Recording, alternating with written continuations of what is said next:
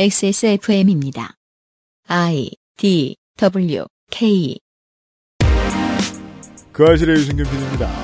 종족도 언어도 종교도 여럿인 아프가니스탄 사회를 무력으로 점령했다고 해서 나라가 바로 만들어지고 잘 운영될 수는 없었습니다.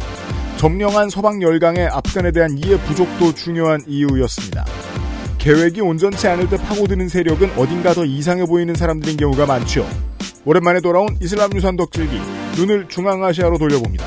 2021년 9월 두 번째 주에 그것은 알기 싫답니다.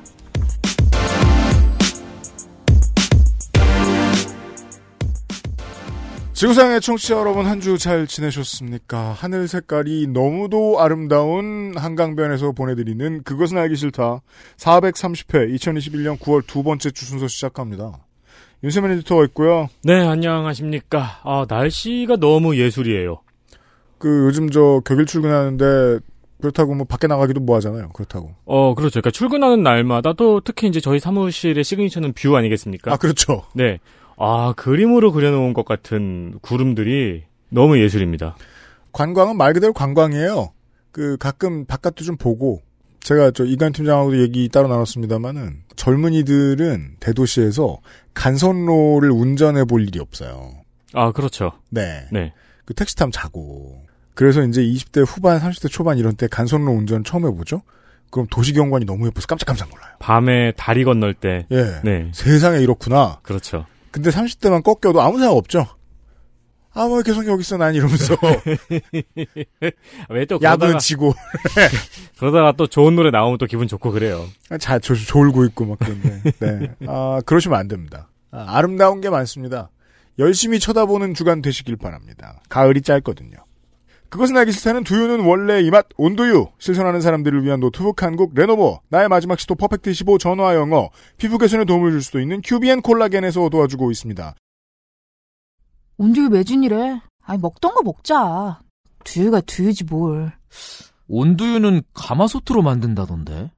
가마솥을 쓰는 공장이 어딨냐? 네가 해먹어 네가. 매일 아침 가마솥으로 만들어요. 두유는 원래 이 맛.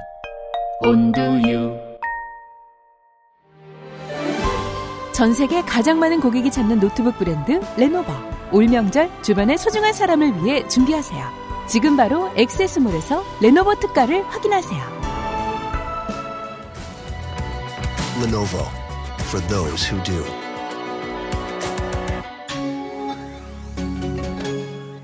정려원의 스타일 팁. 음? 패션 말고요.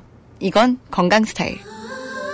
가장 본연의 것에 집중했습니다. 기본에서 답을 찾다. 새로운 건강 기능 식품. 건강 스타일엔 큐비엔. 본 광고는 건강 기능 식품 광고입니다. 자 마지막 추석 쇼핑 안내해드릴 주간입니다. 헬릭 스미스. 큐비엔 브랜드 아직 구매하실 수 있습니다. 싼 가격에 그렇습니다. 추석 선물 아직 늦지 않았습니다. 무려 전 상품 20% 할인, 그리고 네. 최고 인기 상품으로 패키지를 구성해 놨어요. 그렇습니다. 어, 지금 들어가 보시면은 면역 패키지, 관절 패키지, 루테인 오메가 패키지, 뷰티 패키지, 유산균 패키지 이렇게 관련 상품을 묶어 놓았습니다. 겁나 사서 제가 지금 요즘 느끼고 있는데요. 오랜만에 테스트 기간 이후로. 네. 네. 어, 사르락토 진짜 장난 아닙니다. 방금 제가 말씀드린 이 패키지들 있잖아요. 네. 이 패키지로 구성된 상품은 무려 40% 할인입니다. 그리고 이 패키지를 구매를 하시면은 더스트백과 쇼핑백이 함께 나갑니다. 네. 그러니까 선물 드릴 때 쇼핑백 이렇게 드리면 괜찮잖아요. 그럼요. 네, 아니 상자를 이렇게 드리긴 좀 뭐하니까. 네. 그렇습니다. 액세스몰에서 단독 진행하고 있는 세일입니다. 네. 큐비엔 브랜드를 판매하는 다른 어느 곳에 가셔도 이 정도 패키지, 이 정도 가격은 안 나온다는 것 알아두시고 기간은 이제 얼마 남지 않았습니다. 네, 그리고 단 하나만 사도 무료 배송은 옵션입니다. 예. 뉴스 라운드업 History in the making 자, 뉴스 라운드업은 한국에 계신 분들에게 중요한 정보부터 시작하겠습니다. 국민재난지원금 신청 기간입니다. 그렇습니다. 지난번 작년 여름과 다르게 그냥 그냥 훅 들어오지 않죠. 네. 어, 이번에는 성인의 경우 저번에는 세대주가 신청을 해야 했는데 네. 이번엔 본인이 직접 신청을 해야 하고요. 이게 조금 개선이 된 부분입니다. 아, 저 저번 거는 그래가지고 아버지한테 강제 기부. 아, 크랩. 됐거든요. 홀리 크랩. 그냥 쓰세요. 네. 미성년자는 세대주가 대신 신청해야 합니다. 음흠. 이번 주 중에 이제 시작이 됐죠. 네. 네. 출생년도 끝자리가 1, 6이면 월요일, 2, 7이면 화요일, 3, 이게 출생 생년월 일인 줄 아시는 분이 계신데 아, 연도입니다. 생년입니다. 년. 그렇습니다. 1, 6이면 월요일, 2, 7이면 화요일, 3, 8이면 수요일. 여기까지이신 분들은 지금 아셨다면 놓쳤고요. 그렇죠. 4, 9는 목요일, 5, 0은 금요일에 신청할 수 있습니다. 놓치신 분들은 조금 기다리면 또 금방 옵니다. 그렇습니다. 일단 당장 주말에도 전부 다 신청이 가능하고요. 네. 네. 이번 어, 신청은 각 카드사 홈페이지나 앱에서 신청할 수 있습니다. 그렇습니다. 문자 잔뜩 받으셨죠? 네. 홈페이지에서 들어가 봤는데 어, 그냥 배너에 홈에서 그냥 제일 먼저 띄게 해놔가지고 네. 네 들어가자마자 보입니다. 그참 재밌죠. 전경련에서는 국민한테 돈 준다 그러면 싫어서 난리예요. 네. 근데 카드사들은 그거 못 받아와서 난리예요. 어 이거 어마어마한 지금 시장이죠. 어디 이런 거짓마인드들이 있어요. 예. 신용카드나 체크카드 말고 선불카드나 지역사랑 상품권으로 받을 수도 있습니다. 그렇습니다. 이건 아마 각 지역 주민센터에서 신청하시는 걸 거예요. 가능합니다. 이번 지원금은 건보료 기준으로 17만원 이하만 지급 대상이죠. 네. 연소득 5,800만원 정도에 해당하는 금액입니다. 이게 12% 커트라인이죠. 그렇습니다. 건보료 기준 외에도 고액의 자산을 보유하고 있으면 제외될 수 있고요. 즉 물려받은 재산이 세다. 그, 어, 그렇죠. 애매합니다. 네. 그리고 지급 대상자에서 제외된 것에 이의가 있으신 분들은 온라인 국민신문고나 주민센터에서 이의를 신청하실 수 있습니다. 네. 경제 관료들의 멘탈 덕분에 지금 어, 일선 공무원들의 멘탈이 나가고 있습니다. 언론에서 다양한 방법으로 신청 방법, 지급 방법, 지급 기준 등을 설명하고 있으니 확인하실 수 있습니다.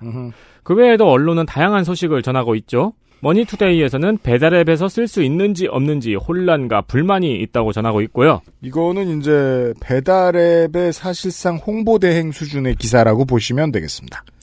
접속 지연이 아니 큰 회사는 이거 해당 안 되는 겁니다 원래. 그러니까 이게 뭐냐면은 그 앱에서 결제를 하면은 큰 회사로 결제가 들어가니까 해당이 안 되는 거고 네.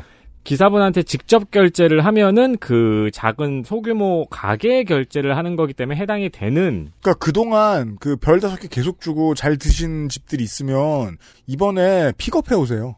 어, 그것도 테이크아웃 해 괜찮죠. 오세요. 네. 네. 테이크아웃 하시면서 주방 상태 한번 확인하시고요. 그리고 저 인사도 나누시고 처음 네. 보실 텐데 그동안 한 열댓 끼 먹고서 네 그리고 접속 지연이 있었다고 분통을 터뜨렸다는 기사는 늘 나오죠. 그렇죠 이런 거 할 때마다. 네. 이걸 이데일리가 제가 확인한 바로는 음. 이걸 이데일리가 먼저 쓰고 다음 날 매일경제가 우라카이 했습니다. 그러니까 당연히 쓸 건데 귀찮잖아요 우라까이 해야죠 예 그렇죠. 이거 우라카이 하는 것도 약간 개그 포인트가 있는데 네. 네, 기사 읽게 쓸까 말까 고민을 했는데 음. 어, 월요일 날 이데일리가 쓰고 다음 날 매일경제가 썼잖아요. 네. 그래가지고 등장인물의 생일을 바꿨어요. 아이고 클래식한 어. 수법 월요일날 86년생인 직장인 A 씨는을 화요일날 베끼면서 87년생인 직장인 A 씨는으로 바꿨더라고요. 아 하루 사이에 출생신고 날짜 바뀐 거 부모님이 고백한 거죠 사실 엄마 아빠가 싸워가지고 그날 동사무소에 못 갔단다 이러면서. 예. 한 살을 하루 만에 먹었어요. 네. YTN은 추석을 앞두고 지원금이 아 이런 거 너무 억울해 이, 이런 그 흔해 빠진 수법 우리 청취자밖에 모르잖아요 네 더 많은 사람에게 알리고 싶네요 그렇죠. YTN은 추석을 앞두고 지원금을 풀어서 농산물 가격을 끌어올렸다고 보도를 했고요. 네 뉴시스는 또 11조 지원금 풀리는데 아슬아슬 역차별 탈락 현실화라는 기사를 실었습니다. 네. 역차별이라는 단어를 이제 슬슬 막 쓰기 시작하더라고요.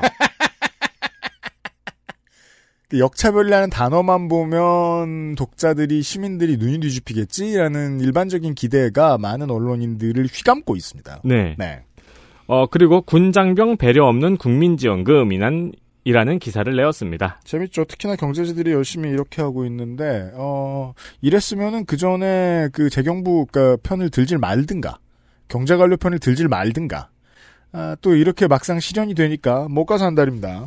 자. 원래 선별 지원하라고 굿했잖아요. 네. 자 이번 주는 국제 뉴스를 전해드릴 것들이 좀 많습니다. 벨라루스에서 반정부 시위를 이끈 야권 지도자 마리아 콜레니스코바에게 징역 11년을 선고했습니다. 네 벨라루스 법원이요. 네.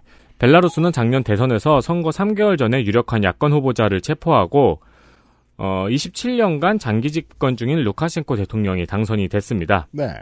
당선 과정에서 부정선거 의혹이 제기가 됐고요. 이에 따라서 반정부 시위가 일어났습니다. 엄청 큰 민주화 운동이 있었습니다. 네, 그 반정부 시위 진압 과정에서 정부가 시위대를 강경 진압해서 3만 5천 명 이상을 체포했고 야권 인사들은 거의 다 해외로 망명한 상태입니다. 국제사회는 벨라루스에 대한 제재를 검토 중입니다. 어, 벨라루스는 건국 이후에 지금까지 대통령이 딱 한 명 있었습니다. 그게 지금의 알렉산드르 루카셴코죠. 루카셴코는 이게 잘 모르고 봤을 때는요, 그 군복 입은 사진 돌아다니고 이러니까 쿠데타로 집권한 사람인 걸로 착각하시는데 아닙니다. 선출될 때 인기가 엄청났습니다. 음. 왜냐하면은 그 당시에 건국 당시에 부패방지위원회 위원장이라는 걸 했고 음, 마이크 크로 상당히 유명했습니다. 소위 말해 사이다 정치인이었습니다. 네. 그리고 나서는 푸틴의 판박이가 됐죠. 적어도 선거 부정과 권력 중독에 있어서는 구소련 국가들은 정치적 보수의 성향이라는 게 우리나라의 정반대입니다. 아, 구소련 체제를 유지하는 정치인을 원하면 그게 보수죠. 국영기업 비율이 국가의 절반을 넘어가고 실제로 저 벨라루스도 그렇습니다. 거의 모든 복지가 빵빵하게 유지가 되고 그 와중에 시장 경제 활성화에 대한 의지가 없고 이러면 보수입니다. 네. 네. 그래서 실제로 보수 지지자들한테 인기는 많아요. 문제는 계속해서 75% 80% 넘는 득표를 하고 있다는 건데 그건 말이 안 되거든요. 그렇죠. 네. 기본적으로 또라입니다. 아, 권력 이양 같은 생각을 하지 않는다. 음. 이런 말을 해요. 그리고 그 대선 선거 3개월 전에 유력한 야권 후보자가 체포되었다는 사실은 네. 무서워하는 것도 없다는 거예요, 지금. 어, 그리고 이제 국제사회에 유명해졌던 건 작년에 했던 말들이죠. 코로나19를 예방하는 방법이 보득하다. 또 나중에 말을 바꾸죠. 운동을 열심히 하면 치료가 된다. 또 말을 바꾸죠. 코로나는 정신병이다. 그래서 이제 그 코로나 전국에 미친 사람들 소개해주는 해외 뉴스들 보시면은 그 축구리그 일찍 다시 시작하고 관중 다 받은 아이스하키리그 관중 다 받은 거기다 벨로루스입니다. 네, 맞아요. 세계에서 제일 먼저 했었습니다. 레즈비언이란 남자들이 다 별로라서 생겨난 거다. 이런 말을 그냥 하고 다니는 사람입니다. 아, 10년대 중반에 러시아하고 사이가 잠깐 틀어졌던 적이 있습니다. 근데 그때를 빼면 기본적으로 이 사람은 러시아와의 통합을 주장하는 친러 정치인입니다. 따라서 서방 세계에 너무 좋은 먹잇감이죠. 러시아의 발목을 거는 걸 거는데 제재하기 이렇게 좋은 나라가 없 없는 겁니다. 네. EU와 미국의 입장에서는 아, 작년에도 알려드린 대로 엄청 큰 민주화 운동이 있었고 올해까지 그 얼굴 역할을 하는 사람들이 다 체포되고 지금 남아 있는 사람이 소개해드린 마리아 콜레스니코바라는 인물인데 아직 마흔도 안 됐고 원래 음대 나온 사람이고 구경 피라모닉의 플루티스트입니다. 어쩌다 이렇게 된 거예요. 네. 예. 작년부터 현지 언론들 번역하는 곳들 뒤져보면 한국 검찰이 하는 거랑 비슷한 거 합니다. 이 사람의 사소한 잘못을 터는 기사거리를 꾸준히 발굴하는 일을 하고 있어요. 무서워하는 거죠. 아, 향후에 한동안 러시아와 EU 그리고 미국의 대결의 장이 될 가능성이 높아서 미리 좀 알려드립니다.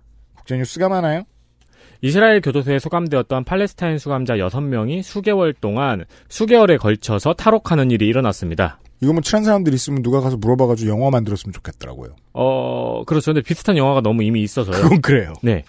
간방 화장실에서 교도소 밖까지 수개월 동안 땅굴을 파서 탈옥했다고 합니다. 네. 그러니까 쇼싱크 탈출처럼 탈옥을 한 거예요. 그렇습니다. 탈옥한 애들은 이스라엘의 테러를 한 책임자와 지하드 그룹 구성원이라고 합니다. 음. 팔레스타인에서는 이들의 탈옥을 환영하고 하마스는 탈옥범에 대한 수색을 방해하기 위해서 풍선에 인화성 물질을 담아서 이스라엘 쪽으로 보- 날려보냈습니다. 그게 무슨 뜻이냐면 풍선이고요. 터뜨리면 빵 하고 불이 살짝 확 합니다. 저희 방송에서도 한번 전해드린 적이 있습니다. 네, 그냥 그리고 연기가 조금 납니다. 옥상에 동그란 자국 남는 네. 네. 어, 그러자 이스라엘은 이에 대한 보복으로 가자 지구에 대한 폭격을 재개했습니다. 그쪽이 쓴 건 무기입니다. RPG입니다. 그 아니 이런 일은요 기본적으로 이스라엘에 법무부가 있다면 법무부 잘못이잖아요. 한국에서 누가 이런 식으로 탈옥을 했다고 생각해 보자고요. 숟가락으로 탈옥한 수감자가 나왔습니다. 그 수감자를 잡으면 되죠. 그리고 교도소장이랑 간부들이 문책을 당하면 되죠. 왜 그 결과가 팔레스타인에 대한 폭격이냐라는 생각을 해야 된다는 거죠. 그 폭격 맞을 만한 짓을 뭐 했느냐 하는 건 아까 소개해드린 대로 팡 터지는 풍선을 날려보낸 그러니까 네. 거입니다. 그일 받고 백을 돌려주는 일을 또 계속하고 있습니다. 사실 이건 1도 아니죠. 0.5는 수감자들 몫이니까. 0.5 받고 이스라엘은 늘 그렇듯 100을 돌려주고 있다. 다음 보시죠. 미얀마 민주진영에서 쿠데타를 일으킨 군부 정권에게 전쟁을 선포했습니다. 네. 민주진 이게, 이게 이해가 잘 안 되는 분들이 계실 텐데 미얀마 민주정부가 있습니다. 네. 뭐랄까요 망명정부 같은 거죠. 물론 망명 안 갔습니다. 네, 망명 정부의 형태이고 대통령 대행이 지금 있지요. 민주진영 임시정부인 국민통합정부는 7일 SNS를 통해서 군정을 상대로 한 저항전쟁을 하겠다고 밝혔습니다. 그리고 모든 국민에게 봉기를 요구, 소수의 민족 무장 조직들도 가능한 모든 방식으로 쿠데타 세력을 공격해야 한다고 했습니다. 네. 한국을 제외하면 참 드물어요. 현재 미얀마에 지금 이 전쟁을 선포한 쿠데타 정부와의 전쟁을 선포한 곳이 국민통합정부라고요. 국민통합정부 측과 공식적으로 소통을 하고 있는 국가가 금, 드뭅니다. 그만큼 뒷짐들 많이 쥐고 있다는 얘기고 그 사이에 이 정도까지 왔습니다. 이 장기화될 거라고 생각했는데 저는 각국 정부가 그래도 이 정도까지 소극적일 줄은 몰랐습니다. 어, 한국은 아무래도 우리 정부에 포지티브 피드백을 많이 넣어준 국민들 영향도 좀 있다고 생각합니다. 우리 하- 나라가 한국이 지금 공식적으로 상대하고 있는 미얀마의 정부는 이 국민통합정부입니다. 모르실까 봐서요. 김재순 씨 산재 사망 사고에 대한 재판에서 안전관리를 소홀히 한 혐의로 항소심에서 징역 8개월을 선고받은 박상정 조선노조의 대표이사가 상고를 포기했다고 알려졌습니다. 이게 우리가 아마 뉴스에서 다뤘는지 아니면 국감 때 다뤘는지 그랬을 겁니다. 네. 네. 김재순 씨는 작년 5월 22일 재활용업체 조선우드에서 근무하다가 파쇄기에 몸이 끼는 사고를 당해 사망했습니다. 현장에는 파쇄 설비와 관련한 안전사고 예방시설이 없었고 이 때문에 박상종 대표이사가 재판으로 넘겨졌습니다. 그리고 1심에서 징역 1년, 항소심에서 징역 8개월이 선고되었습니다. 대표이사가 집행유예 없이 실형을 받았다는 점에서 새로운 판례가 됩니다. 네. 그리고 이런 일들의 판결문을 소개해드리죠. 그러면 전 방송 분량 엄청 뽑아낼 자신이 있습니다. 토 나옵니다. 피고인이 반성을 한다 이런 말 많이 써 있고요. 음, 감형의 이유로 네. 그리고 제일 웃긴 건 산재보험을 가입했기 때문에 감형을 한다고 써놔요. 그건 의무잖아요. 죄를 줄여주는 보험이 있으면 안 되지 이 새끼들아. 그리고 그리고 사장이 산재보험을 드는 건 의무잖아요. 건보료 내면 암 안 걸립니까? 그 이런 류의 해석을 법률 용어로 제가 알기로는 부작위범이라고 합니다. 부작위범. 무슨 짓을 해서 죽인 게 아니라 뭘 안 해서 죽게 한 범죄자라는 뜻인데 부작위범으로 보면 형량이 확 깎여요. 음. 근데 이건 말장난이라고 생각하는 게 이런 경우에는 뭘 안 한 게 곧 가장 직접적인 잘못이잖아요. 네. 뭘 안 했기 때문에 사람이 죽은 거잖아요.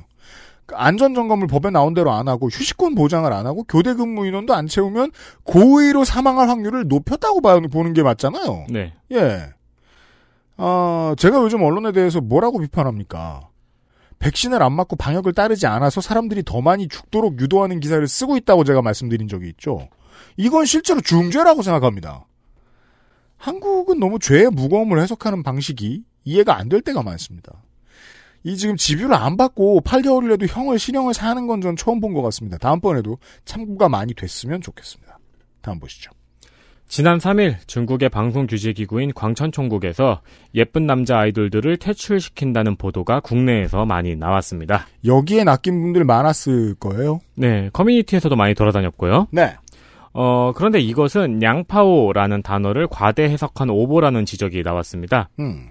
중국 광천총국의 발표 내용 중에서 양파오 같은 기형적인 미적 감각은 단호히 차단한다는 문장이 있거든요. 양파오란 무엇인가? 여러분들이 영화에서 보신 적이 있습니다. 네, 이 냥파오란 경극처럼 남성이 여성처럼 화장을 하거나 여성처럼 행동하는 것을 의미하는 단어라고 합니다. 네.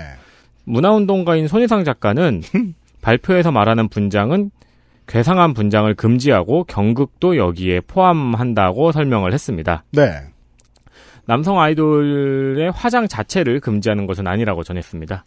하지만 이미 한국 내에서는 왜곡된 채로 다 퍼졌죠. 그렇습니다. 이게 다 나쁜데 뭐가 잘 나쁘냐면 어 중국에 이제 대놓고 무식한 언론들 있잖아요. 나랏돈도 받는 네. 황구백구 같은 거기에서 황구시보 같은 데에서 이런 식으로 한국에 대해 왜곡을 했다. 그랬을 때 떳떳하게 받아칠 수가 없게 됩니다. 음, 음. 자꾸 이렇게 바보 같은 왜곡을 하며. 네.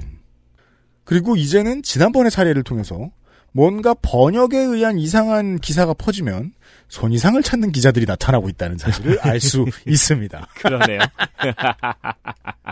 언제든 쓰세요. 마지막입니다. 연합뉴스가 홍보대 행사에서 돈을 받고 홍보성 기사를 썼다는 소식을 전해드린 적 있죠. 그렇죠. 이에 대한 징계로 뉴스 제휴평가위원회에서는 연합뉴스는 모덜 연합뉴스는 포털 내 모든 서비스에서 32일 동안 그러니까 모두 거덜을 내주는 그런 아 그렇죠. 극약 처방이라고 할 수 있죠. 네. 연합뉴스는 포털 내 모든 서비스에서 32일 동안 콘텐츠 노출 및 어, 그, 그 포털과의 뉴스 제휴 계약 재평가 제재를 결정했습니다. 네. 국가 기관 통신사가 가장 많은 한국인에게 노출되는 미디어에서 일정 기간 퇴출된 사건이 왜 일면이나 이면의 헤드라인이 될 수 없는지 저는 모르겠습니다. 기자 여러분, 이것도 정부 간에도 돌려 쓰실 수 없나요? 기가 막히게 깔 수 있지 않나요, 정부를? 연합뉴스를 어떻게 방치했길래 이 모양이냐, 이러면서. 뉴스 라운드업이었습니다. XSFM입니다. 매일 아침 가마솥으로 만들어요. 두유는 원래 이 맛.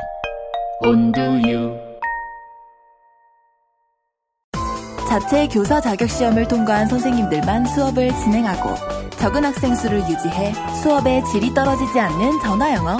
Perfect 25.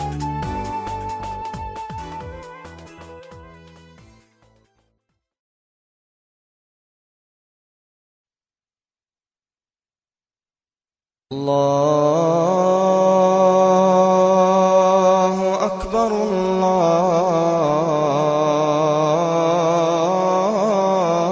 الله أكبر الله 단편적인 서아시아 뉴스.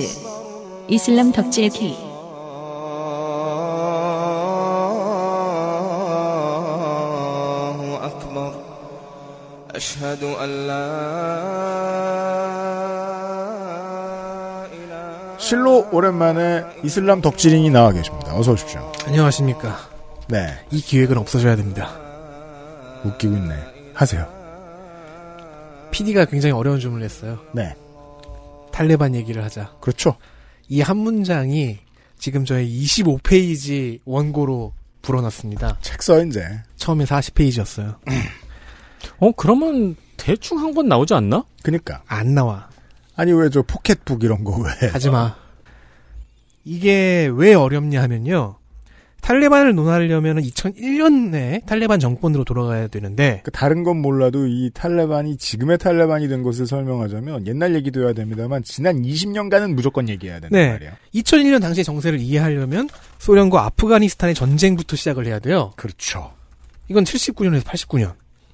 어, 지금 머리가 텅 비어가지고 이게 숫자가 맞는지 잠깐 다시 한번 생각해보네요. 근데 제가 어린 시절에 아프간 전쟁이라고 하면 음. 소련 아프간 전쟁을 얘기했었어요. 그 비슷한 시기에 이라크 전쟁이라고 하면 이란 이라크 전쟁을 말하는 거였고요. 아프가니스탄은 하여간 전쟁이 많았습니다. 예. 근데 이제 시간축만 이렇게 오래 전으로 돌아가야 되는 게 아니고요. 네. 공간적으로도 탈레반은 아프가니스탄과 파키스탄에 모두 세력을 두고 있어요. 그렇습니다. 그러니까 파키스탄 얘기도 해야 돼요. 음. 근데 이 스토리는 또 파키스탄 건국 이전으로 돌아갑니다. 사실 멀리 넘어가자면 이제 신장 위구르 자치구 얘기도 해야 되고 그러니까 얘기를 하자면 되게 끝도 없기 때문에 네. 최대한 쳐내고 디테일을 생략하고 하는 방식으로 어찌어찌 사- 줄여봤더니 3시간이 좀 모자랍니다. 그래서 샹치가 무기한 밀렸습니다. 네. 샴씨는 빠염. 뭐 재밌다고 하고 중국에서 많이 탄압을 당하고 있다니까요. 보시고요. 네. 쳇. 아무튼 아프간 얘기예요. 도전해봅시다. 어, 근데 샹시 원고 다 썼잖아요. 지난주에 다 썼고 네. 그냥 그거 들고 와서 헬마우스 구경하고 있었죠, 뭐. 아무튼, 어, 그동안 이슬람 덕질기와 다르게 중동과 북아프리카에서 눈을 조금 더 동쪽으로 돌립니다. 그렇습니다. 중앙아시아 하면 뭐가 생각나십니까 두 분은? 이게 물론 이제 요즘은 저, 우즈베키스탄이나 투르크 전문 식당들이 음, 안산에 생기고 이래가지고 음. 저기 한번 가봐야지 뭐 이렇게 생각하는 거 있고 그 외에는 뭐 저 중고차 사업으로 대박 나신 구창모 씨 홍범도 장군 뭐 중앙아시아 하면 생각나는 건 저는 많진 오- 않습니다. 오히려 이제 우리나라에서 쓸 수 있는 유일한 그 명칭이라고 생각을 해요. 중앙아시아는. 왜냐면은 그 동남아나 중동이라는 말은 사실 우리나라 기준으로는 틀린 말이잖아요. 그리고 또 정치적인 논란의 여지가 있죠. 동남아시아라는 단어나 미드리스트라는 단어들은. 그렇죠. 네. 근데 중앙아시아는 미드리스트가 뭘 미드리스트야? 우리한테는 극서아시아죠. 그렇죠. 극서아시아잖아요. 네. 근데 중앙아시아는 쓸 수 있잖아요. 그렇죠. 그러니까 이렇게 봐야죠. 서아시아는 아, 보통은 이제 이란을 기준으로 중동을 끊는다면 서아시아는 아프간부터 시작하죠. 투르크와 투르크메니스탄과. 근데 이제 우리가 이렇게나 중앙아시아에 대- 대해 아는 게 적습니다. 음. 뭐 그냥 되게 넓을 것 같고 음. 초원이 좀 떠오르고 음. 왠지 말이 생각나는 정도일 겁니다. 그러니까 너무 크니까 생각하고 싶지 않은 거죠. 동시에 모르니까 생각하지 않는 것도 있죠. 이런 거예요. 그 이제 지리학적으로 중앙아시아의 대부분은 소련과 중국입니다. 그리고 나머지 3분의 1 정도의 많은 나라들이 있죠. 그리고 그 많은 나라들은 나라마다 많은 민족을 가지고 있어요. 이게 그- 골치 아프죠. 제가 이걸 조사하면서 웹 페이지도 많이 돌아다닐 거 아닙니까? 네. 그러다가 이제 댓글을 보면 가끔 이런 게 있어요. 음. 어, 아랍에 대해 잘 몰랐는데 이번 기회에 공부해봐야겠네요. 아프간 얘긴데. 그 중앙아시아 중에서 음. 아프가니스탄은 제일 남쪽에 있습니다. 네. 지도를 볼까요? 인도와 파키스탄의 바로 북서쪽, 이란의 동쪽에 있습니다. 그렇습니다. 넓이는 꽤 넓어요. 한반도의 3배, 남한의 6배입니다. 가만히 쳐다보고 있으면 지도만 봐도 아 여기 지정학적으로 꽤 골치 아프게를 살았겠구나 하는 생각이 절로 듭니다. 흥- 흥미로운 설명이네요. 왜요? 한반도의 3배면 당연히 남한의 6배 아닐까요? 그래, 이런 부분에서 줄이라는 얘기지. 줄였어야 했다. 그러니까 공부를 많이 하는 것과 똑똑한 것은 전혀 다른 문제예요.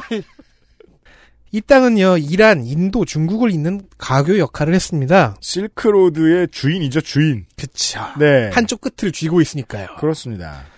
일단, 인도의 북쪽을 잠깐 보면요, 음. 네팔과 부탄이 있는 히말라야 산맥이 티베트 쪽으로 방어막을 치고 있는 걸 볼 수 있어요. 그렇습니다. 티벳과 인도를 갈라주는 게 그 산맥이죠. 예, 그리고 그 산맥에 부탄과 네팔이 살고 있죠. 그리고 등뼈에 부탄과 네팔이 있고 그러니까 이 산맥을 대규모 인원 혹은 숙련되지 않은 인원으로 넘는 것은 자살 행위일 겁니다. 그렇죠. 그럼 교역을 하거나 전쟁을 하려고 인도와 중국이 만나야 한다고 쳐봐요. 그러니까 내가 소금 팔자고 죽을 순 없잖아요. 그러니까 히말라야 산맥을 넘어갈 순 없다는 설명을 하고 있는 그러니까 거예요. 난 적을 죽이러 가야 되는데 가다가 내가 죽어요. 그렇죠. 그러면은 인도와 중국이 만나야 할 때는 동남아 국가들을 지나서 현재 방글라데시 쪽으로 접근하거나 해상이 아니라면 그렇죠. 혹은 서, 서북 쪽으로 삥 돌아서 아프가니스탄을 거쳐서 남하해야 됩니다. 파키스탄으로 올라가야 합니다. 아니 그러니까 예 아, 올라간다기보다는 남하죠. 그렇죠, 그렇죠. 네, 실제로 불경 원전을 구하러 간 현장 법사가 이 루트를 선택했습니다. 네, 서쪽의 이란 입장에서도 마찬가지입니다. 이란이 동쪽으로 진출하려면 인도, 중국, 중앙아시아 공원 국가들 쪽으로 가려고 한다면 네. 당연히 아프간을 지나가야 합니다. 다닐만한 땅은 아프간밖에 없습니다. 그럼 중앙아시아의 유목민들 역시 페르시아나 인도를 가려고 한다면 여길 또 지나가야 돼요. 그러니까 인류의 본능적인 이동의 한 가운데에 있던 나라가 아닐까 한다는 거예요. 왜냐하면 그 우즈벡과 카자흐는 땅이 훨씬 넓지만 거기로 지나가고 싶어하진 않아요. 추워요. 그리고 거기로 지나가려고 해도 아프간을 거쳐가는 게 편해요. 네. 음, 여러모로 서울의 강남 같은 위치에 있네요. 그러니까 아시아의 강남역 네, 네, 그렇죠. 볼 네. 수 있습니다. 모두가 지나가야 하다 보니까 그리스 알렉산더 대왕 시절부터 줄곧 정복을 당해왔습니다. 그렇습니다. 알렉산더의 정복 사업 때 처음으로 아, 백인들의 역사책에 등장합니다.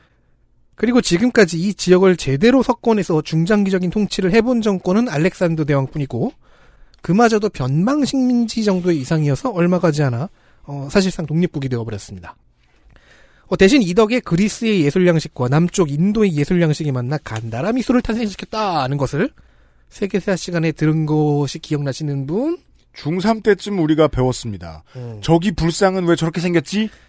그럼 이제 그, 그 후에 그러니까 왜냐면 부처님 잘생겼거든요, 그, 그 동네는. 네. 그 후에 왔다 갔다 한 이 땅을 왔다 갔다 한 주요 세력 주요 세력들로는 페르시아, 음. 이슬람이 창시된 후엔 중세 이슬람 제국, 음. 몽골 제국, 몽골 제국 다음에는 칸들이 왔죠. 예, 투르크계 칸국들, 음. 인도의 무굴 제국 그렇죠. 무굴 제국. 이런 애들이 좀 가- 왔다 갔다가 네. 이란의 사파비 왕조가 좀 왔다가 하는 식으로 살았습니다. 그냥 국력이 좀 셌다. 그럼 여길 집어삼킵니다. 이상 2000년을 한 문장에 요약해봤습니다. 잘했어요. 나머지가 24페이지예요. 그러다가 20, 아, 그러다가 18세기부터 아프간 지역 민만의 자체 국가가 힘을 얻었습니다. 이때 이제 아프간이라고 하면은 지금의 이 서부를 떼서 이란의 동쪽 변방으로 보거나 네. 반대로 이란의 동쪽을 떼어서 아프간 서쪽으로 보거나 하는 등의 어레인지가 좀 필요합니다. 현재 아프가니스탄의 국경선과는 좀 차이가 있어요. 민족 구분도 다르죠. 음. 파키스탄의 북서부는 확정적으로 아프간이 아프간 땅이었습니다. 이란하고 맞닿아 있는 곳이요. 즉 현대의 아프가니스탄과는 그 영역권이 많이 다른데요. 그리고 이 18세기부터 아프가니스탄, 아프간 사람이라는 정체성이 조금씩 생겨나기 시작했습니다. 네. 그 주축은 파슈툰족이라는 민족입니다. 네. 이들은 많이 페르- 들으실 네. 거예요, 이 이름을. 페르시아도 몽골도 투르크계 칸국들도 제대로 정복하지 못한 고지대 산지에 주로 어? 살았고요. 네. 처음에 이제 미국이 패퇴하는 것이 결정된 순간에 밀떡들이 그렇게 얘기하던 아, 고산지대의 사람들. 그 고산지대가 지금은 지금으로 치면 아프간 남부와 파키스탄 북서부입니다. 거의 정복당하지 않았기에 자부심 넘치는 이 민족이 16세기부터 두각을 나타내더니 18세기 이후부터는 20세기의 일부를 제외한 모든 정권이 파슈툰 정권이었습니다. 네. 오. 민족을 구분하는 거예요, 지금 우리가. 네. 네. 그러니까 즉 근대 이후에 아프가니스탄의 패권은 파슈툰족의 것이었어요. 음. 이거는 탈레반 반응의 중요한 정서, 배경 정서입니다. 음. 토요일쯤 들으실 수 있습니다. 음, 파슈툰은 두라니와 길자의 두 분파로 나뉘어지는데 두라니 파슈툰의 이름은 현재의 아프간 영토와 파키스탄 영토를 전부 차지했던 두라니 제국에서 온 것입니다. 네. 반면 두라니 제국을 비롯해서 그 이후에 쭉 이어진 파슈툰 왕조들은 아프간 내부의 다민족을 하나라 통제하는 것에는 끝내 실패합니다. 음. 너무 많은 민족들이 있고 그걸 어떻게 묶을 순 없고 하지만 파슈툰은 패권을 잡아야겠고 민족 간 차별과 반목이 늘 있었고요. 그래서 왕조는 계속 교체되었지만 그래도 제일 위에는 파슈툰이 있던 거죠. 네. 그리고 영국이 옵니다. 19세기 이야기입니다. 영국과 러시아가 세계 패권을 놓고 경쟁하던 그레이트 게임 시대의 19세기. 두 나라 모두에게 너무 먼데요. 근데 러시아 제국은 그 우리가 영국은 먼 거 참 좋아요. 우리가 습성을 알잖아요. 따뜻한 걸 좋아합니다. 그놈의 부동항을 찾아 헤매는 게 네. 러시아 제국의 습성이었지 않습니까? 여기까지 내려왔어요? 중앙 아시아를 제패한다면 음. 이미 투르크계 한국들은 정식 무너지고 있었기 때문에 여기는 거의 먹거나 식민지로 가져가거나 아니면 보호국화하는 게 거의 기정사실화 되어가고 있는데 음. 네. 아프간까지 간다면 우리는 이란과 북인도로 연결할 수가 있다. 음. 네. 라는 계산이 서는 거죠. 그리고 이때의 아프간은 18세기, 19세기식 러시아의 1대1로 사업이죠. 인도양으로 향하는. 네. 이게 이제 14세기, 15세기에 왕조 같은 왕조가 러시아에 처음 생길 때부터 뭐랄까요. 두들겨 맞던 한 같은 걸 역사에 적어 놓습니다. 계속해서. 몽골한테 두들겨 맞고. 그 반감 같은 것을 끄집어내는 어떤 긴 흐름이 있죠. 결국은 정벌하겠다, 저 남쪽은. 그래서 이 영국 대 러시아의 그레이트 게임은 해상 제국 영국과 육상 제국 러시아의 싸움이었는데 네. 그렇겠네요. 그래서 러시아는 바다가 너무 중요했어요. 음. 바다로만 가면은 우리의 이 무적 발틱한 데를 어? 여기서 저기로 동해번쩍 서해번쩍 쓸 수 있어. 가자, 아라비아로. 그런데 부동항을 얻을 수 있는 방법 중 하나가 아프간이다. 그래서 중앙아시아로 조금씩 내려옵니다. 처음에 가자의 지역을 이제 정벌하면서 러시아가 기뻤어요. 와 바다다. 근데 그게 카스피해였죠. 그 사람들은 스케일이 크니까 호수만 하군 이러면서 만족하지 못했던 거예요. 네, 배가 나갔는데 다시 오죠. 네. 그대로 싫고. 그리고 흑해로 나가면 특별히 사올 게 없던데요. 이러면서 그리고 흑해로 네, 나가면 그 어차피 나갈 수도 없어요. 유럽한테 맡겨갖고 그렇습니다. 아라비아해로 가야 됐던 거예요. 그게 한 가지 방법이었죠. 다른 한쪽은 이제 조선 쪽이었지만 네, 자 이걸 영, 영국은 견제해야 했습니다. 그래서 아프가니스탄에서 막아내기 위해 어, 이제 막 식민지로 삼은 인도를 데리고 북상을 했습니다. 음. 네. 그리고 영국과 인도는 조- 고전을 했죠. 자, 여기는 다민족의 지형이 험해요. 장기 지배를 하기가 너무 어려운 겁니다. 영국은 이걸 딱 알아보고 전쟁에서 이길 것 같으니까 거의 다 이제 장악을 해나가고 뭐 왕도 구호 삼고 한 것 같아서 이제 빠지겠다고 얘기합니다. 네. 그래서 친, 친영 정권만 만들어서 이제 완충지대를 만들어 놓고 빠지는 걸로 목표가 바뀌었는데 그래요. 그냥 커먼웰스에 두면 되는 거지 뭐. 근데 아프간 사람들은 피정복 경험이 많잖아요. 자, 정복자가 됐어, 니네들이. 그러면 지원금을 주셔야지. 그렇죠. 그런데 영국에 빠지면서 아 이제 지원금 못 드려요 그러니까 지원금을 내놓지 못할 거면 목숨을 내놓아라. 아, 그거 정복 처음 하시나 본데. 그렇죠. 네. 우리가 2000년 동안 해봤고 받- 받아봤거든. 아니, 뭐 대영 제국 된 지 한 100년 되셨나? 아, 그렇죠. 여긴 그렇게 안 해요. 아니 보호국을 만들 거면 지원금을 주고 꺼지라고. 그렇죠. 상도가 있지. 그래서 게릴라전과 어, 유격전으로 영국군을 박살을 냅니다. 아, 진짜요? 그럼 영국도 주민들과 저항군을 학살하고요. 음. 그러면 그 민족은 보통 파슈툰이죠. 또 다른 동네에서 영국군을 박살내는 그런 루틴이 반복이 됩니다. 음. 분명히 초전은 영국이 유리했는데 뭔가 이상해지는 거예요, 자꾸. 네. 그동안 그 와중에 영국군 도움으로 정권을 차지한 왕은 영국 대사를 상대로 기만 외교를 하다가 짜증이 나니까 죽였어요. 영국 대사를요? 예. 그러니까 영국군 입장에서는 어떻게 사술이 되면 도시를 점령하면 지원금을 뜯기고요. 네. 지면 학살당하고요. 외교로 해결하려고 하면 농락당해요. 이게 1차 아프간 전, 영국의 1차 아프간 전, 전쟁의 전개였습니다. 오늘 신입사원 면접 보러 온다 그래가지고 딱 와서 앉혀놓고 면접 봤는데 알고 보니까 대표이사 면접이었던 거죠. 그래서 이 사람이 합격 그러니까 넌 해고. 그러니까 영국 입장에서 그 분명, 대표이사가 죽였어요. 그래서 영국 입장에서 분명히 우리가 지금 압도하고 있는데, 음. 왜 전쟁은 자꾸 수렁으로 빠져가는가. 네. 이때부터 보는 게 타당한 접근이죠. 왜냐하면 미국도 소련도 결국 그 궁금증을 가졌거든요. 네. 이겼는데 왜 이러지? 네. 하지만 이 땅의 가치가 너무 크잖아요. 여기는 러시아를 막아내는 완충지대입니다. 음. 네. 그래서 악전 고투하면서 결국 3차 전쟁까지 치릅니다. 자, 1차에서는 사실상 졌어요. 그래서 완충지로 만든 것에만 만족을 했습니다.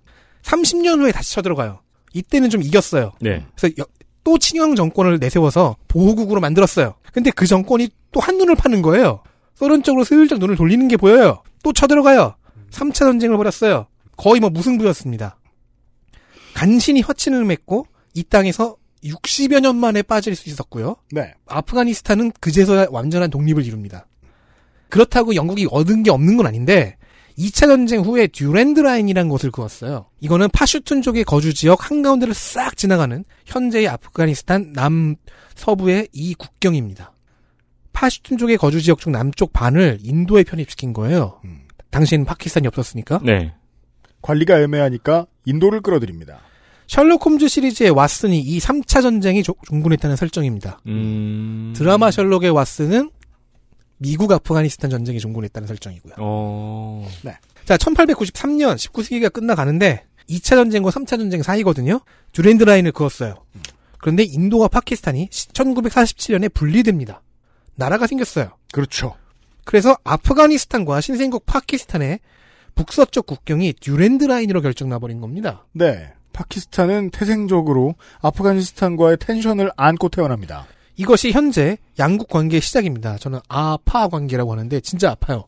영국이 19세기 말에 친 농간으로 인해서 파슈툰 인구가 그 당시에 한 4천만 됐는데 파키스탄으로 1,500만이 들어가 버렸어요. 아프간은 그리고 내륙국이 되어버립니다. 그렇죠. 항구를 잃었어요. 어, 그러네요. 국민이 될 사람들도 잃고 잃고 음. 항구도 잃고 음. 당연히 아프가니스탄 입장에서는 돌려받아야 할 땅인데 파키스탄 입장에서는 절대 내줄 수가 없죠. 현지의 파슈툰족 입장을 볼까요? 정체성은 아프가니스탄인데 국적은 파키스탄이에요. 이 비슷한 상황을 터키에 걸쳐 있는 쿠르드족의 입장에 대한 얘기를 들은 적이 있죠. 이라크와 시리아에 걸쳐 있기도 하고요. 네. 어쨌든 아 참고로 파키스탄의 국명은 이 나라를 구성하는 4대 민족의 거주 지역인 펀자브, 아프가니스탄, 카슈미르, 신드, 발루치스탄에서 글자를 하나씩 따온 다음에 하나씩은 아니구나 쫙 따온 다음에 발음 편의를 위해 중간에 아이를 집어넣어서 만들었습니다. 두 번째가 아프가니스탄이에요. 펀자브의 P, 아프가니스탄의 아, 네네. A예요. 음, 음. 20세기 아프가니스탄으로 와봅시다. 아직 파키스탄이 세워지기 전이에요. 왕은 몇 번의 쿠데타와 반란을 거쳐서 자히르 샤라는 사람이 있었고요. 이 사람은 두라니 파슈툰이죠. 당연하게도. 파슈툰족은 절반이 파키스탄으로 갈려 나가서도 여전히 여기서도 실권을 갖고 있었네요. 그렇죠. 남부를 석권하고 있었으니까요. 음. 자, 왕은 영국과 60년 동안 세 번을 싸워본 국가적 경험을 기억하고 있죠. 어, 그, 럼 당연히 근대화를 시도합니다. 유럽처럼 내보자. 하지만 아프간은 도농 격차가 엄청나게 큰 나라였기 때문에 대대적인 반대에 부딪힙니다. 그러면서 지지부진하지요. 이 도농 격차가 지금도 아프간을 괴롭히는 문제입니다. 이때 수도 카불에는 근대적 형태의 대학이 생겨요. 네. 여기서 최첨단 사회 이론을 논하고 전자공학을 배우고 심지어 이슬람 샤리아법을 근대화시키는 시도를 하기도 했다고 합니다. 네. 그런 반면 시골이라고 부르겠습니다. 시골에서는 지구가 평평하다고 믿는 아저씨들이 애템애템하고 있었습니다. 그럼요. 그분들은 뭐 존재감을 드러내야 될 땐 기침을 하죠. 특히 마을마다 리더 역할을 하는 물라라는 사람들이 있어요.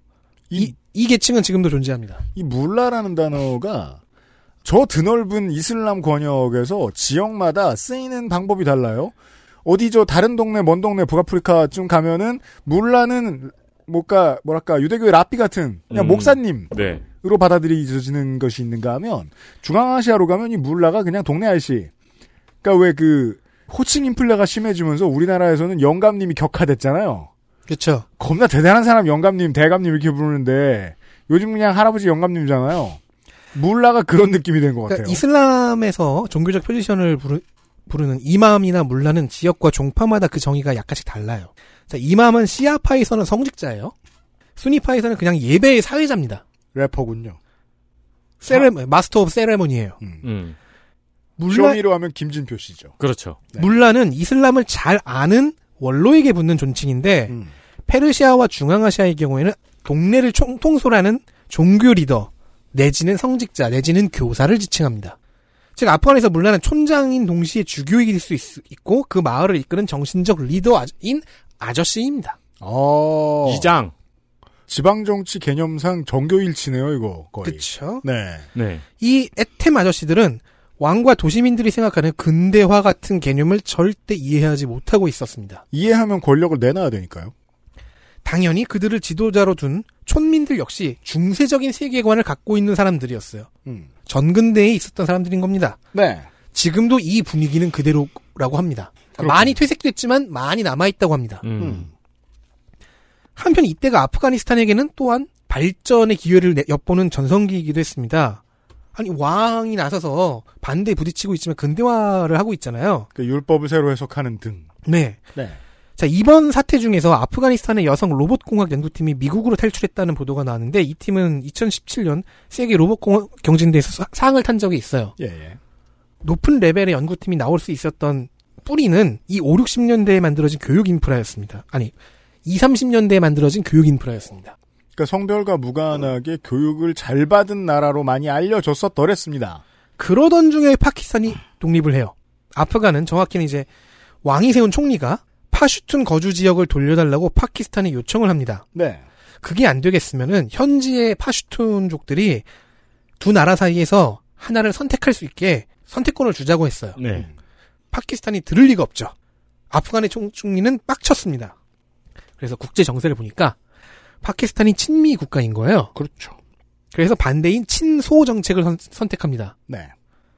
그런데 파키스탄 항구를 틀어주고 있잖아요. 아프간의 해상 물류를 봉쇄해 줄 수가 있어요. 음. 인도와의 연결도 끊어줄 수 있고요. 경제 보복에 무력 충돌에 외교 보복도 찾아오니까 왕은 총리인 모하메드 다우드 칸을 실각시켰습니다. 겹으로 빡친 다우드 칸 10년 후에 민족주의자와 공산주의자들의 힘까지 빌려서 쿠데타로 자기 사촌인 왕을 내쫓고요. 와, 총리에서 실각시켰다고 10년을 일가했어요. 그렇게까지 한이 맺힌 거예요? 자, 사촌인 왕을 내쫓고 왕이 되었느냐? 아니요. 공화국을 선포했습니다. 음. 그리고 자기가 대통령이 돼요. 1973년 왕정이 폐지가 되었습니다. 그렇군요. 이때를 기점으로 해서 한국을 웃돌던 아프가니스탄의 국력이 한국 아래 레벨로 내려가게 됩니다. 그래서 이제 그 한 6, 70쯤 먹은 언론인들이나 우리나라의 애템하는 동네 물라들이 자꾸 이런 소리를 하는 거죠. 지난주에 확인하셨듯이 저 헬마우스 시간에서 아프간이 우리랑 뭐 비슷하고 뭐 이랬던 걸로 아는 깔아보자 이런 게 아니라 저는 그게 좀 우스운 거예요. 73년이면 지들도 어렸을 때잖아. 뭐 이렇게 기억에 많이 남겨놓고 있어. 여튼 대통령이 된 나우드 칸 네. 일단, 일단 친소파로 친소련파로 분류가 되지만 네. 정작 국내에서는 공산주의와 사회주의를 잔인하게 탄압했습니다. 어 그럼요. 자기 쿠데타를 도와준 사람들인데 이젠 궁금하지도 않아요. 그리고 소련에 방문했을 때 자꾸 자주권 어쩌고 하는 말을 하는 겁니다. 눈치가 대체로 없는 사람이네요. 그래서 소련의 사주하에 공산주의 정당의 쿠데타를 일으켰고요. 그 눈치 없는 다우드 칸을 죽이고 공산당 정권을 수립했습니다. 네. 이게 4월 혁명이라고 불려요.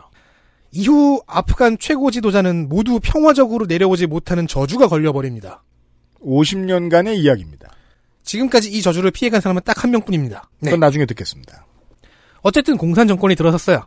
근데 공산당이잖아요. 네. 그러면은 이전에 왕과 대통령이 하던 급진적인 근대화 개혁 노선은 그대로인 거예요. 음. 그럼 시골의 애템 몰라 아저씨들은 심기가 두 배로 불편해집니다. 네, 도농 표심이 갈리죠. 대통령이 나가더니 이제는 공산주의 불신자놈들이 들어왔어. 네. 물론 불, 물라데만 불편한 건 아니죠.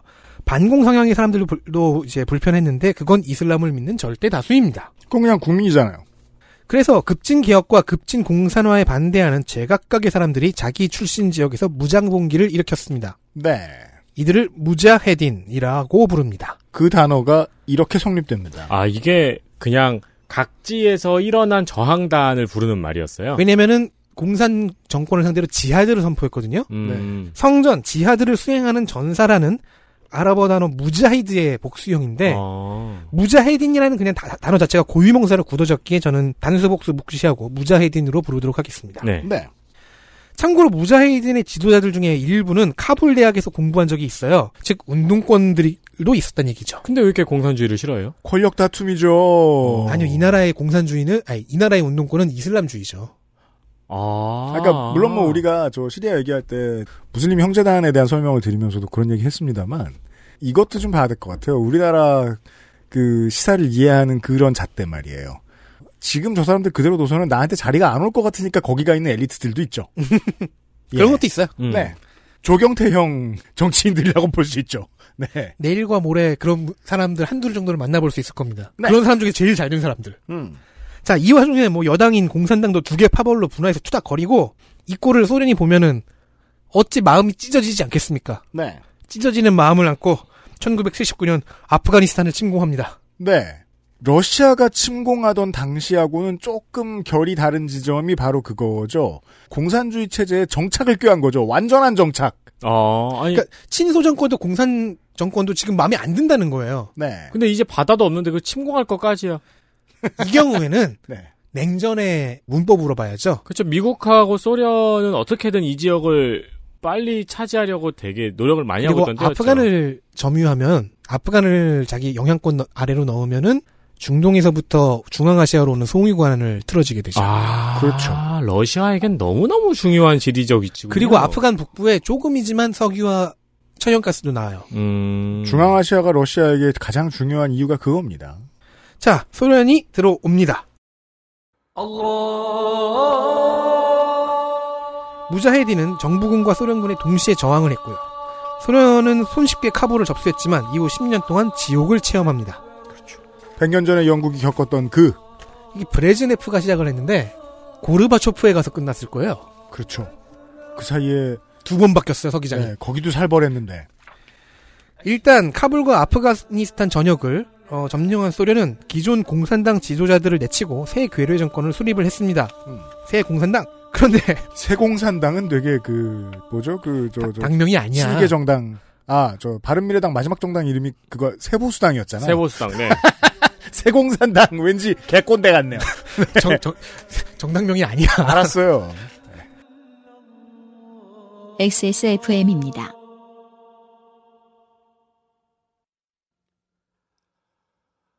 أشهد أن محمد 가장 본연의 것에 집중했습니다. 기본에서 답을 찾다. 새로운 건강기능식품. 건강 스타일엔 튜비엔. 본 광고는 건강기능식품 광고입니다.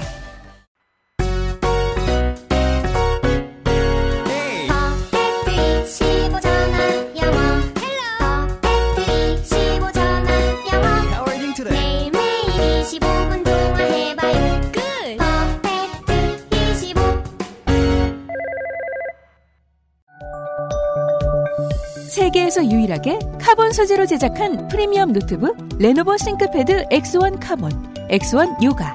내 비즈니스, 내 삶의 프리미엄을 더해보세요. Lenovo for those who do.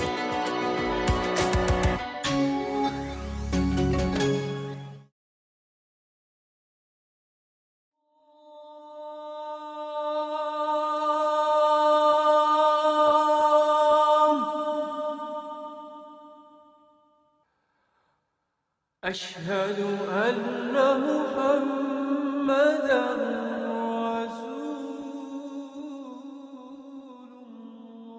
자, 그런데 이 정권에서도 아프간은 대단해요. 이 정권에서도 파벌 싸움이 일어나서 권력 관계가 한, 한 두세 번 뒤집혀서 네. 괴뢰 정부 파벌 싸움. 최종적으로는 나지불라라는 이름의 정보부 요원 출신이 대통령이 되었습니다. 음. 정보부 요원 왠지 무섭지 않습니까? 한편 소련은 무자헤딘을 상대하면서 계속 고전을 해요. 학살로 아무 그, 주민들을 학살해서 겁을 주려고 해도 저 저쪽에서 깨지고 있고 음. 보급선을 끊기고 이게 대체 뭐야? 네. 그 미군이 베트남에서 겪었던 거랑 되게 비슷한 상황이네요. 네. 그 쉬워요. 지상전은 밥이 있어야 하고요. 보급선이 있어야 해요. 네. 특히 카볼 동쪽의 판지 시르주에서는 거의 전패를 기록했습니다. 슬픈 건 판지 시르주가 소련에게 가장 중요한 보급로였다는 거죠. 네. 지긋지긋해진 소련- 소련은 10년의 노력을 저버리고 도주하지만 이 전쟁에 소모한 국력이 너무 많은 탓에 얼마 가지 못합니다. 소련이 망하죠. 망한 이유는 여러 가지가 있지만 이 아프간 전쟁이 중요한 한 요인이었죠. 그러니까 만약에 대체 이게 탈레반 패턴이 됐든 그 어, 누가 승리를 하든 간에 아프간이 국제사회에서 좀 안정적인 지위를 회복해서 아프간에 관광을 갈 수 있게 된다. 그러면 이 승전 유적지 겁나 돌아다녀야 될 겁니다. 시- 외국의 시민들은. 네. 우리가 지금 걔네들을 때린 다음에 소련이 망했다고. 어, 실제로 그런 얘기해요. 아, 실제로 역사책에 이렇게 써놔요, 어. 또. 네. 예. 그게 이게 아프가니스탄의 자랑이에요. 영국이 우리랑 3, 차 전쟁 끝내고 나간 다음에 서서히 커먼웰스가 해체되기 시작했다. 이게 소련은 이제- 들어왔다 나간 다음에 1년 뒤에 망했다 이런 식으로. 아시아에서 이런 류의 열강에 대한 저 열강을 패퇴시킨 승전의 경험이 있는 나라가 흔치가 않아서 한국인들이 가장 많이 가봤을 곳은 지금 청취자 여러분들 지금 많이 듣고 계신 베트남이죠. 네. 그래서 베트남에 관광 다니면 그렇게 승전지를 많이 다녀야 됩니다. 그럼 거기에 그렇게 써 있어요. 미국이 우리한테 맞은 다음에 어쩌고저쩌고 프랑스가 우리한테 쫓겨난 다음에 어쩌고저쩌고. 음. 예. 자 그러면 나지불라는 끈이 떨어졌잖아요. 놀랍게도 3년 넘게 무자헤딘 군벌들의 공격을 버텨내지만 네. 결국 1992년에 카불이 함락되며 망해버립니다. 네. 그러니까 가장 큰 원인은 소련이 1991년에 망한 거예요. 망해서요. 그렇죠. 지원이 끊기잖아요. 이때부터. 네. 내전에서 승리한 무자헤딘 파벌들은 자 이제 이 파벌은 동시에 정당으로 바뀝니다. 정당의 역할도 하면서 새로운 공화국의 질서를 만드는 시도를 시작을 합니다. 임시 대통령을 세워놓고 권력의 교통 정리를 맡겼어요. 그렇죠. 잘 권력을 배분해줬으면 좋겠는데 네. 이 임시 대통령은 모두에게 실망만을 안깁니다. 물론 이 모든 게 싫어서 카불을 폭격하고 있는 파슈툰기 무자헤딘도 있었습니다. 그 이 무자헤딘이 서- 어떤 의미인지 설명해드린 중요한 이유가 이겁니다. 단일 대오일 수 없다는 겁니다. 네. 무슨 연합 정권이야? 옆에 어떤 무자헤딘을 설득하면은 그 설득 자리에 다른 무자헤딘이 폭격을 하고 그러는 거군요. 그렇죠. 근데 막 폭격을 하고 있- 있길래 거기 어르신은 왜 폭격을 하냐? 아니 RPG 사다 놓은 게 이렇게 많은데. 내가 대통령이고 싶은 거예요. 네, 그 얘기예요. 우리가 포터 100대를 새 거야 현대 글자 안 아, 지워졌어. 이거. 실제로는 사우디가 줬습니다 그런 건. 네. 자 결국 새 공화국 무슨 현대가 준 건 아니에요. 뭘 말하고 싶은 네. 그리고 거야? 그리고 포터 300대 받은 거는 이쪽이 아니라 탈레반이야. 자 결국 새로운 공화국의 판이 깨지고요. 무자헤딘들 간의 내전이 벌어집니다. 네. 그렇죠. 이게 몇 년쯤 됐나요? 이제 이게 93년? 어, 많이 왔네요. 그러니까 전체적으로 아무도 권력을 잘 다루지 못하죠. 그 네. 하지만 반대 세력이 또 있었으니 그것이 탈레반입니다. 시골의 에템 물라 아저씨들이 메인 포지션을 차지한 세력입니다. 아, 물라 아저씨들이 포지션을 차지한 거예요? 무자헤딘에 탈레반은 안 들어가요. 무자헤딘은 공산 정권과 소련군에 맞서 싸운 그 사람들이에요. 그 민병대들이에요. 네. 근데 탈레반은 그 전쟁이 다 끝난 다음에 들어왔 나타났어요. 음. 무자헤딘 내전이 발생하고 있을 때 등장한 무장단체예요. 아, 그러면 우리가 흔히 아프가니스탄 내전이라고만 말하면은 되게 너무 의미가 많군요. 그렇죠. 자, 그 탈레반은 음. 등장인물들이 너무 빠르게 계속 바뀌고 있잖아요. 네. 그렇죠? 지금 굉장히 열심히 요약해드리는 중입니다. 네. 자, 탈레반은 다수인 파슈툰족을 중심으로 하면서 매우 빠른 속도로 세력을 불렸고요. 특히 파키스탄이 뒤에서 밀어주고 있었습니다. 파키스탄은 왜 탈레반을 밀어줄까요? 자, 미국의 의중이죠. 파키스탄의 의중이에요. 아까 그 반반 섞어서. 네, 이제 이건 내일 내일 좀 더 얘기할 수 있을 겁니다. 네. 미국도 있었는데요. 네. 미국은 파키스탄이 속았다고 보는 게 맞습니다. 자, 아프간에 강력한 통일 정부가 들어섰다고 쳐볼, 쳐볼까요? 그러면은 파키스탄은 귀찮아져요. 듀랜드 라인 문제니, 항구 이용 문제니, 괴로울 건 자기들입니다. 아, 정신 차리면은 원래 지거 달라 그럴 거다. 그러니까 강력한 통일 정부가 들어선다면 우리와 친파키스탄은 정부가 들어서야 한다. 음. 그게 아니면 분리된 채, 그 분열된 채로 있어야 한다. 음. 그러니까 아무래도 사이가 안 좋은 이웃 나라에 대한 정책은 일반적으로 그 이웃 나라의 정치적인 불안이 지속되거나 가중되도록 만드는 거죠. 네. 가장 최근에는 한국이 경제 정책을 통해서 일본의 전국 불안을 사실상 야기시켰습니다. 음. 이런 선택들을 한다는 거죠. 그 결과 그리고 국가 충성도가 좀 낮아요 파슈tun족들이 네. 파키스탄 얘기는 당연하지 자기들은 아프간 사람이라고 생각하는 했는데 이 사람들을 충동질에서 탈레반에 보내면 내부 정리에도 도움이 되고요. 그 결과 파슈툰 위주의 우리가 빚을 지어놓은 그런 탈레반 정권이 들어서면 아프간을 위상 국가화할 수도 있겠다라고 꿈을 꿀 수 있고요. 난민이 발생하면 받아서 고학력자들만 빼내 파키스탄화하는 인재합고 프로젝트도 가능하죠. 물론 이건 이제 너무 난민이 많이 와서 파키스탄이 비명을 지르긴 했지만 그리고 가장 중요한 아프간을 장악하면 중동과 중앙아시아로 연결되는 수송유관에 접근할 수 있고요. 음. 네. 이 모든 과정을 파키스탄의 정보국 ISI가 주관을 했는데요. 재미있는 거. ISI 현장 요원의 상당수가 파슈툰계여서 파슈툰 패권주의가 정책을 오염시킨 것 아니냐는 의혹은 지금도 제기됩니다. 그러니까 파키스탄을 쥐고 흔드는 다른 세력이 있는 것이 아니겠느냐. 정보를 이쪽에 의존을 했는데 파키스탄 정부들은 이들이 과연 오염되지 않은 정보를 올렸을 것인가? 음, 이들이 과연 파키스탄을 자기네 부족보다 더 우선으로 생각할 것인가? 네. 그리고 미국은 파키스탄의 정보를 조금 의존했는데 네. CIA는 과연 파키스탄은 이런 꿍꿍이들이 있는데 과연 미국에게 제대로 정보를 줬을 것인가? 음. 주- 그렇지 않았죠. 정복 사업은 어려워요. 파키스탄은 이런 식으로 미국의 귀에 속삭입니다. 비파슈튼 무자히딘들은 죄다 위험한 급진 이슬람 테러리스트다. 음. 쟤들 봐라 이슬람주의라고 하지 않느냐? 그래서 파슈튼족 무자히딘들의 미국의 지원이 들어가는데요. 탈레반도 탈레반이 한 2호, 3호쯤 됩니다. 네. 미국 장학생 일기인 겁니다. 거의 다 거의 다 파슈툰계 무자히딘들과 탈레반이 받았어요. 음. 그 무기와 자금들을. 네. 자, 탈레반은 몇 번의 고비를 이겨내고 결국 내전 중이던 무자히딘을 밀어내고 카불을 점령해서 정부를 세웠습니다. 밀려난 무자히딘들은 동맹을 맺었어요. 밀려났으니까 네. 우리가 이렇게 질 수 없다. 우리는 역전의 용사들인데 네. 모두 북부 사람들이었기 때문에 북부 동맹이라고 부릅니다. 그렇군요. 북부 동맹은 용맹하고 필사적으로 탈레반에 저항을 했는데 음, 탈레반의 전략 중 하나가 중소 군벌들을 돈으로 매수해서 전투력을 불리고 이 전투력을 큰 전투에 투입합니다. 그리고 만약에 큰 전투에서 지잖아요? 파키스탄 쪽에서 병력을 보내줍니다. 미국이 지원을 해줍니다. 네. 그러니까 스폰서가 제일 셌다는 거예요. 그러니까 좀 몇 번 지구 고비가 오더라도 조직만 잘 장악해 놓으면은 조직 장악력만 잃지 않으면 다시 도전할 수 있는 거예요. 그렇죠. 그리고 자금이 빵빵하니까 매수할 수 있죠. 군소 무자히딘들을. 여기서 이제 판지 시르주라고 하는 지역만이 좀 안전했는데 네. 아까 얘기했던 소련 전쟁 때도 여기가 제일 안전했죠. 그렇군요. 제일 방어하기 좋은 곳이고 여기에 최고의 명장이 있었습니다. 한편 탈레반에겐 친구가 있었어요. 혼자가 아니에요. 네. 그 이름 알카에다. 결국 미국은 무지의 대가를 9.11 테러로 치러야 했죠. 테러 직전인 9월 9일에는 무자히딘 사령관 중 가장 큰 이름인 아흐마드 샤 마수드 장군이 암살당합니다. 바로 그 판지 시르주를 지키던 사람입니다. 네. 어. 둘 다 알카에다의 소행인데요.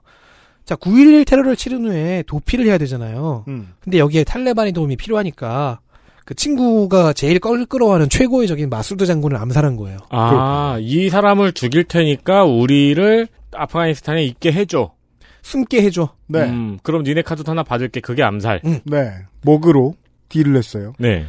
그리고 2001년 제대로 빡친 미국이 우리가 그동안 잘못 생각하고 있었구나. 알카이다를 잡기 위해 탈레반을 청소하러 아프가니스탄에 들어왔습니다.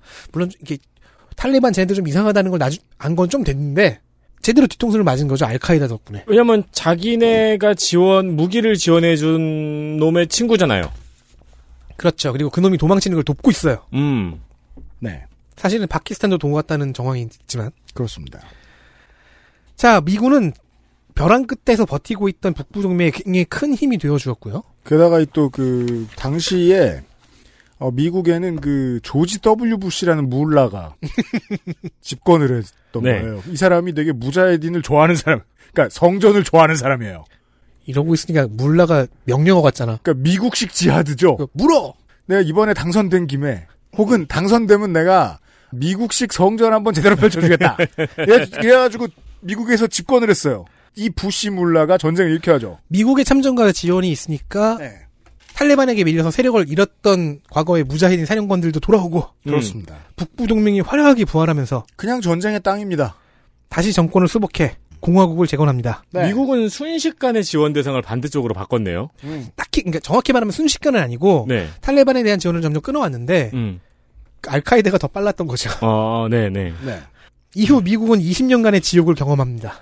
그렇죠. 음. 점점 기간이 늘어나고 있어요. 우리 영국은 60년 동안이라고 하지만 실제 전쟁 기간은 합쳐봤자 5년도 안 되거든요. 음. 5년쯤 되나? 5, 6년 정도 돼요. 그 다음 소련은 10년이었죠. 이번에 20년이 기다리고 있어요. 물론 아프간의 그 근대 이후에 제일 골탕 먹은 건 아프간의 국민들이겠죠. 네. 시민들이겠죠. 그렇지만 아 순서를 세 나라로 세워 보면 미국이 제일 많이 골탕 먹은 것 같다가 일단 제 생각입니다. 예. 근데 뭐 미국은 억울하다는 소리는 못하죠. 지네들도 뭐 잘한 게 없잖아요. 네, 이건 사실 조지 부시한테도 좀 물어봐야 돼요. 네. 설상가상으로 들어서는 정권마다 아프간을 정상화하기엔 너무 무능했습니다. 유능한 엘리트와 중산층 대부분이 외국으로 빠져나간 때문이죠. 이게 이제 폐허를 재건하는 게 어려운 이유 중에 하나죠. 폐허가 되면 폐허가 되는 기간 동안 사람들에 대한 교육 인프라가 무너지거든요. 네. 파키스탄이 교육 인프라가 무너지고 나면 뜻 있는 사람들이 모여서 정치를 할 때 그 정치의 퀄리티가 낮아져요. 파키스탄이 처음에는 아싸 난민 여기서 브레인들을 찾아야지 하고 좋아하다가 나중에 비명을 질렀잖아요. 음. 그 정도로 많아요. 아마 200만 삼이 넘어서 300만에 달할 거예요. 그렇죠. 파키스탄 하나에만. 그러면 학교를 다시 정상화 시킨다고 했을 때 교원은 모자라고시고요. 교원이 어디 있어요? 정부를 다시 돌린다고 했을 때 행정 요- 인력도 모자라고요. 네. 결국 공화국은 미국이 금년 2021년에 철수하자 탈레반이 멸망했죠. 음. 다시 탈레반이 재집권했습니다. 탈레반 정부가 들어왔습니다. 음. 반 탈레반 저항의 불씨는 일명 신북부 동맹이라고도 불리는 정식 명칭은 아프간 국민 저항 전선으로 모여들었습니다. 하지만 현재의 전황은 절망적입니다. 네. 이렇게 현재까지 오는 시간적인 인과관계를 살펴보았습니다. 요약을 하자면요. 영국이 전쟁과 외교를 하면서 그어놓은 듀랜드 라인이 있고요. 음. 그로 인해 파키스탄이 여기에 간섭하기 시작합니다. 그리고 처음으로 상실된 파슈툰족의 패권이 있죠. 왜냐하면 무자헤딘 정권, 연합 정권을 처음 꾸리려고 했을 때 파슈툰족은 거기 없었거든요. 네. 위쪽에 없었거든요. 음. 소련 및 공산정부와 싸우면서 생긴 풍부한 실전 경험을 모두가 갖고 있고요. 왕정 시절부터 추진된 근대화의 불만을 품은 지방의 에템블라 아저씨들이 있습니다. 그렇죠. 그럼 이제 탈레반과 연결된 공간적인 요소들을 살펴보도록 하겠습니다. 각 지역, 민족, 그 대표 선수들이요. 이게 언제나 생소한 지역을 설명할 때 힘든 게 명칭이에요. 네. 저도 힘들고 저는 이제 알았는데 여러분들에게 설명하면 여러분들도 누가 누군지 헷갈립니다. 따라서 등장인물에 대한 어, 간략하지만 상세한 듯 보이는 캐릭터 설명을 먼저 하겠습니다. 그러면서 그들이 어떤 지역, 어떤 무- 민족을 대표하는지, 그들은 어떤지를 간들- 간략하게 설명을 할 겁니다. 네. 왜냐하면 이 사람들 중에 한 반수가 지금도 살아서 아프간 정국에서 이따금 거론되거든요. 혹은 그 2세들이 거론이 돼요. 네. 따라서 아프가니스탄의 역사나 뉴스에서 접할 가능성이 좀 있는 사람들입니다. 내일 더 긴 이야기가 기다리고 있습니다. 첩첩산중 마치 아프간의 상세처럼 내일 뵙죠. 홍성갑 덕질인과 윤세민 에디터였습니다. 내일 뵙겠습니다. 안녕히 계세요. XSFM입니다. I D W 아, K